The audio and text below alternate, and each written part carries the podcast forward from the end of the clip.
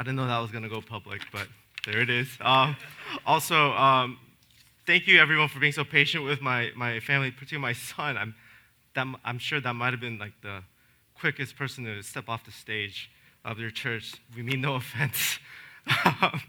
Good morning, everyone. Um, it's a great honor to be here today. Uh, since this is our first time getting acquainted, I thought it would be appropriate to maybe start with an introduction of our church. Um, our church story actually began in November of 2019 uh, when we first gathered with 13 people in our living room to pray about planting a new church to reach the growing population of secular agnostic liberals right outside of the nation's capital. Um, we thought uh, we would launch in September of 2020, uh, but that got pushed back by a whole year because something called COVID.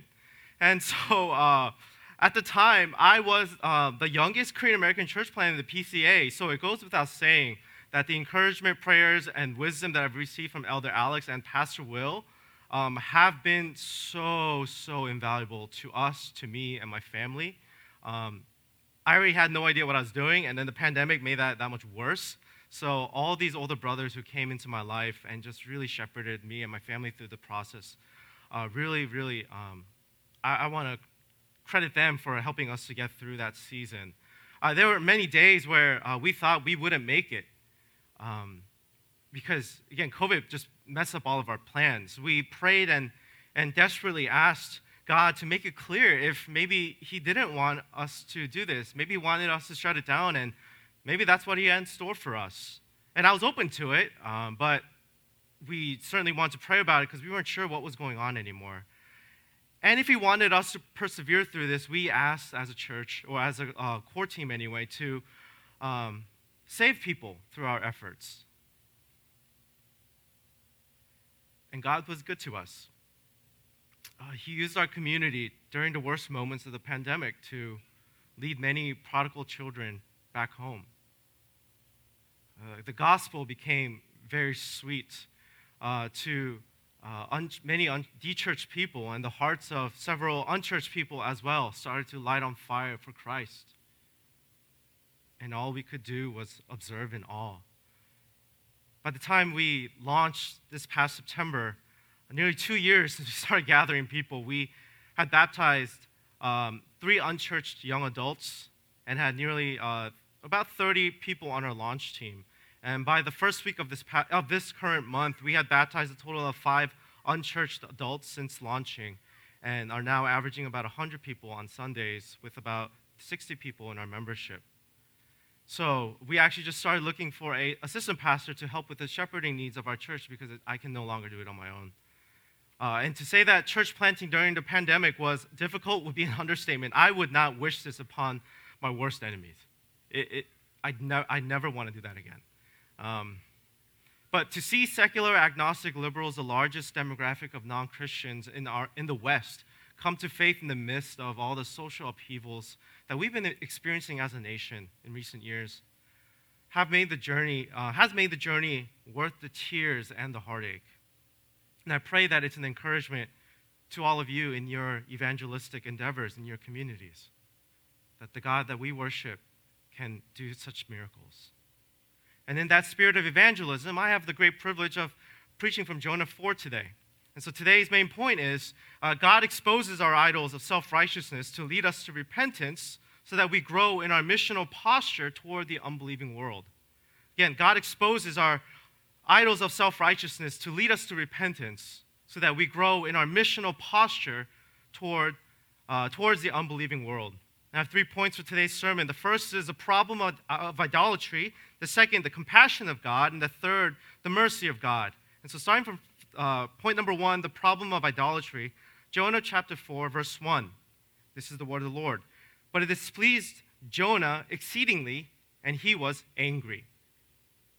Now, if you recall from Pastor Will's sermon uh, last week, Jonah preached a message of faith and repentance to the residents of Nineveh, Nineveh and the, which was the capital city of the Assyrian Empire. And these Gentiles repented, and God spared them from destruction. And in verse 1 of this chapter, we learn that God saving the Assyrians from disaster made Jonah exceedingly displeased and angry. But the word angry here isn't the kind of anger you have when um, someone double parks at Costco. This is more like road rage. So Jonah here is burning with rage. But why was he so angry? We have to remember that the Assyrian Empire was arguably the most cruel and violent civilization to have existed by this point of history. Many scholars have, have uh, called the Assyrian Empire the first terrorist state. I, I, what does that even mean, right? Um, the closest modern equivalent would be ISIS. But even ISIS would seem moderate compared to the Assyrians. The Assyrian kings often bragged about whole fields littered with corpses and cities burned completely to the ground. They would often cut off the legs and one arm of their captured enemies, leaving only one arm and hand so they could shake the victim's hand in mockery as he was dying. They forced surviving friends and family to parade around with, with uh, just very, uh, their, their loved ones mutilated. They burned alive young people so that they wouldn't uh, rebel against them when they grew older. And the survivors were enslaved. On top of all of that, they are actually credited with inventing the crucifixion as a form of execution in the ancient world. It wasn't the Romans, they got the, they got the idea from someone else. And so, this is just a glimpse of what the northern kingdom of Israel had suffered in their skirmishes with the Assyrians before they were completely conquered. So, yeah, when God told Jonah to preach and offer the residents of Nineveh, the capital city of this empire, a chance to repent so that God would withhold his judgment from them, some of the original readers of Jonah might have actually felt some sympathy for Jonah's hesitancy. Jonah preferred that God just judge Nineveh for all of their wicked deeds and wipe them out so that they would no longer be a threat to Israel. And when God didn't, he was furious. And he prayed to the Lord, and he said in verse 2, O Lord, is this not what I said when I was yet in my country of the northern kingdom of Israel? That is why I made haste to flee from Tarshish. For I knew that you are a gracious God and merciful, slow to anger, and abounding in steadfast love, and relenting from disaster. Therefore, now, O Lord, please take my life from me. For it is better for me to die than to live. And the Lord said, Do you do well to be angry? Or is it right for you to be angry? Now, obviously, the answer is no. Jonah shouldn't be angry. But God's question about whether Jonah's anger is righteous makes us wonder does Jonah believe his anger is righteous? What is God trying to point out in Jonah's heart here? We get the sense that Jonah believed his anger at the whole situation was righteous and justified. He still couldn't let go of the fact that the Assyrians had a chance to repent and God had granted it. It's a reality that he has such a difficult time accepting that he even asked God in verse 3 to just kill him. And when Jonah says he wants to die, he's admitting that, some, that something he cherished more than God was taken away, and now he has no desire to live. He lost his purpose in life after God had shown the Assyrians mercy. And even as he's upset with God for showing mercy to the Assyrians for their idolatry and cruelty, he himself is unwittingly confessing that he too has idols in his heart that he loves more than God. And now that the idol was taken away, Jonah says, I would rather die. So, what did Jonah lose when God showed the Assyrians mercy? The only other place that Jonah is ever mentioned in the Old Testament is in the book of Second Kings, where we learn that he was the advisor to King Jeroboam II. And he went against his fellow prophets, Amos and Hosea, who criticized Jeroboam II. And Jonah instead supported this king's expansionist policy to grow Israel into a regional superpower, which meant conquering major portions of Western Assyria. It meant killing, enslaving, or exiling many innocent Gentiles from these lands. Jonah supported this. He told the king this was God's will.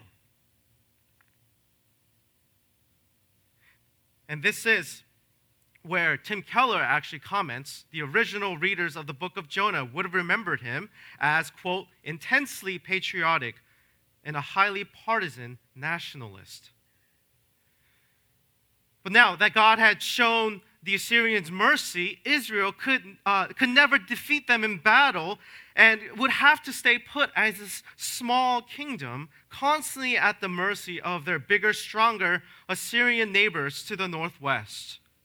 In other words, Jonah loved his country so much that he was willing to see other nations punished, exploited, or, or oppressed so that his own country could grow in greatness. That is, friends, by definition, nationalism. And as Pastor Will reminded us last week, Jonah is a nationalist. And from this passage, we learn that nationalism is idolatry. Such, so much so that when Jonah lost this, he wanted to die. So, friends, I want to ask us these questions. What do we love in the world so much that it would be difficult to live without it, apart from Jesus Christ? Better yet, what cruelty are we willing to overlook or justify in order to improve our lives at the cost of the lives of our neighbors, both in our local communities and overseas? Are we, in that sense, like Jonah, feeling that our anger is justified when a group of people that we don't particularly like flourishes politically, wins in court, or gets money from the government, or moves into our neighborhoods? Who do we need to dehumanize in order to justify our anger against those we disagree with? These are the questions that may reveal the idols of our hearts that we love and cherish more than Jesus. In the end, the problem isn't our love for our country or our concern about systemic injustices. The problem is that we have a tendency to make anything good into idols. Second point, the compassion of God. Starting from verse 5 Jonah went out of the city and sat to the east of the city and made a booth for himself there. He sat under it in the shade till he could see what would become of the city. Now the Lord God appointed a plant and made it come over Jonah so that it might provide some shade over his head to save him from his discomfort. So Jonah was exceedingly glad because of the plant.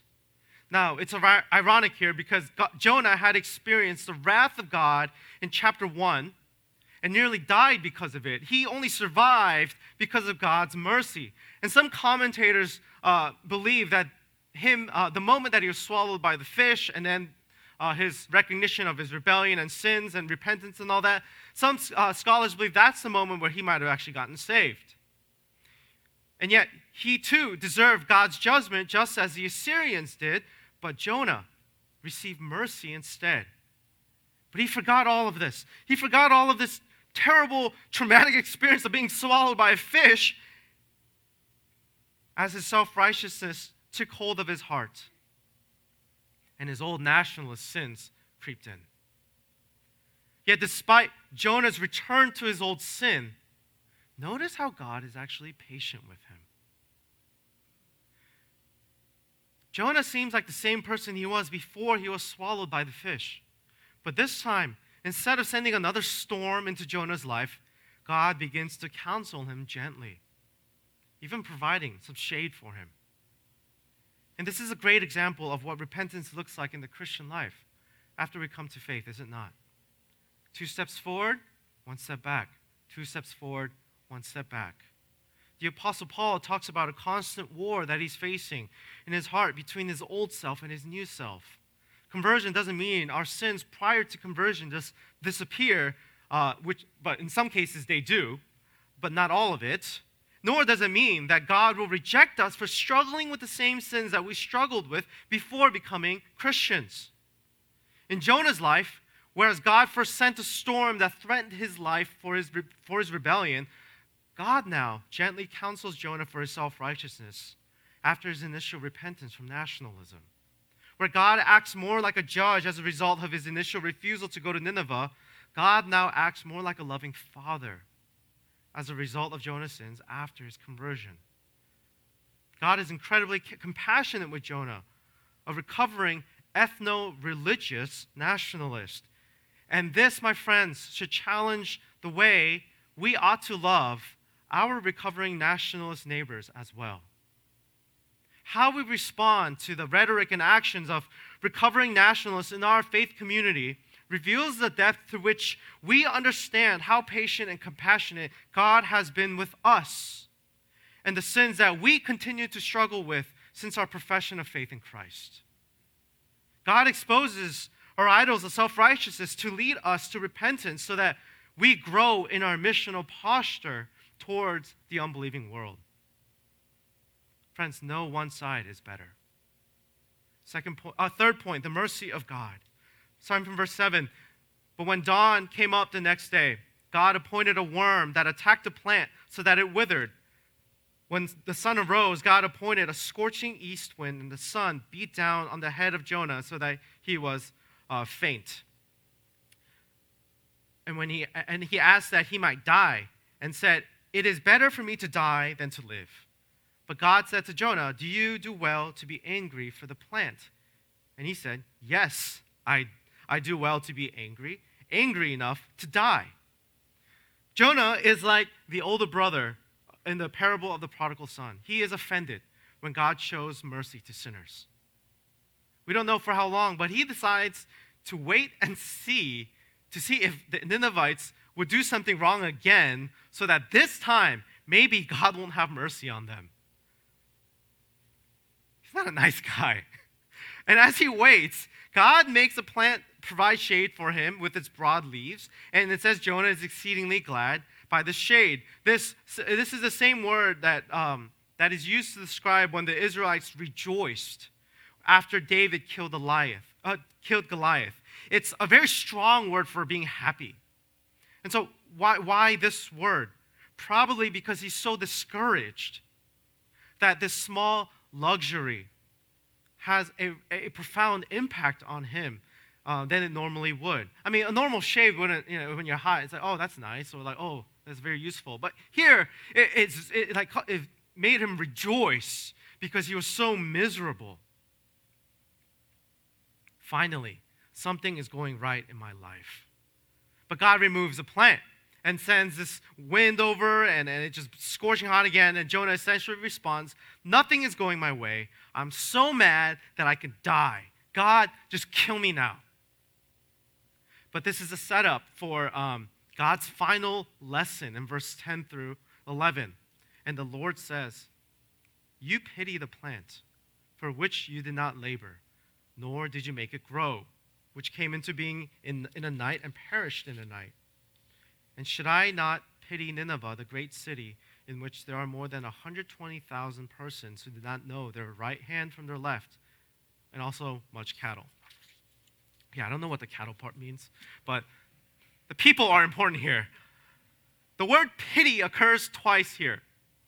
The Hebrew word for pity means also means compassion or to grieve. And so, grieve, I think, is a more helpful translation. God says to Jonah, You have compassion for the plant. You weep over the death of plants, but I have compassion toward actual people, regardless of their race or religion or their political affiliation. For God to attach himself in love to someone other than himself is radical because the gods of the ancient world didn't do this. They weren't so personal. They didn't weep over humanity's suffering. God is essentially saying here, I grieve over how lost and how broken Nineveh is. I have compassion for them because I have set my heart to loving them. Their pain is now, is now my pain. Their suffering is now my suffering. This doesn't mean that God uh, needs human beings to uh, be fulfilled or, or to be complete. I remember going to a missions conference, I was in college, where the, the speaker told us that God is sitting on his throne, crying and weeping and begging his children to do something about the lost souls of this world. That is not the God of Scripture. This is not what's happening here. He's still the all powerful, perfectly content God who is content in himself. The only explanation then is that this all powerful and self sufficient God voluntarily chooses to love someone other than himself simply because he wants to, simply because he's good. God sees people who are spiritually blind and hurting themselves and others and has mercy. God is saying, My heart breaks for these people. I grieve over them. As one of my prophets, can you have compassion over them? As one of my children, can you have mercy on them too? In many ways, we're not unlike Jonah when we respond with joy or satisfaction to the suffering of the people that we disagree with politically, ideologically, or even theologically. More than ever before in our nation's history, Christians must wrestle with the issues that divide our churches, families, and communities with compassion and mercy, with weeping over the suffering, weeping over our neighbors who don't know why they're hurting and why they're hurting others. Rather than responding to the downfall or political defeat of our supposed enemies with celebration like Jonah would, we need to start looking at the true and better Jonah in order to recapture the church's role as a healer, not a divider in our communities. Whereas Jonah looked forward to this destruction of the city before him, the true and better Jonah, Jesus, wept over the city before him. Whereas Jonah looked forward to declaring, Those jerks got what they deserve, Jesus wept over Jerusalem's brokenness and rebellion. Whereas Jonah exclusively loved himself and his ethno religious nation, Jesus voluntarily came down to earth to love people of all nations. Whereas Jonah, Jonah's life goal was to provide life and prosperity for his fellow countrymen, Jesus' mission was to provide eternal life for all people, regardless of their race or politics. Whereas Jonah meant to amplify ethno religious divisions by putting his own people first, Jesus came to create a new humanity by breaking down the barriers between Jews and Gentiles. Whereas Jonah ran away from God and had to nearly die by being swallowed up by a fish for three days in order to finally offer the good news to people he hated. Jesus willingly obeyed the Father and died and was raised three days later to offer the good news of salvation to people that hated him. And whereas Jonah was self righteously horrified by the Assyrians' cruel imagination of executing criminals on a cross, Jesus voluntarily died on, the, on a cross of, a, of an Assyrian invention as a falsely accused criminal to forgive self righteous people like all of us.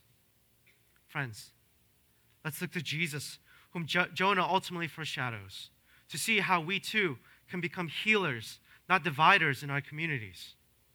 Just as God had mercy on Jonah by taking away his shade in order to expose his self righteousness once more and to lead him to repentance, I pray that our Father may have mercy on all of us in the coming weeks to expose our idols of self righteousness and lead us to repentance so that we grow in our missional posture towards the unbelieving world. Let's pray. Dear Heavenly Father, we come to you, Lord, with various different beliefs and biases and all the different ways that our culture has shaped us, with different preferences for who ought to, to rule on our behalf, to, to serve in our communities, Lord, issues that have sadly divided us, our churches, our, our denomination, our communities, our nation. God, we are more like Jonah than we can ever comprehend or imagine. And yet, like Jonah, as your children, you have compassion and mercy over us because we are still recovering. We are still in the process of sanctification. Lord God, won't you expose in our hearts the different ways self righteousness has manifested that has prevented us from being healers in our communities, peacemakers, as the sign outside says. Won't you raise up in this church an army of peacemakers, people who love Jesus and people who weep over the lost, regardless of their race, religion, or politics. Won't you be a God who saves people regardless of their backgrounds and brings them into this wonderful uh, family so that more people can come to know your Son as being most precious to their soul. So we thank you. In Jesus' name we pray.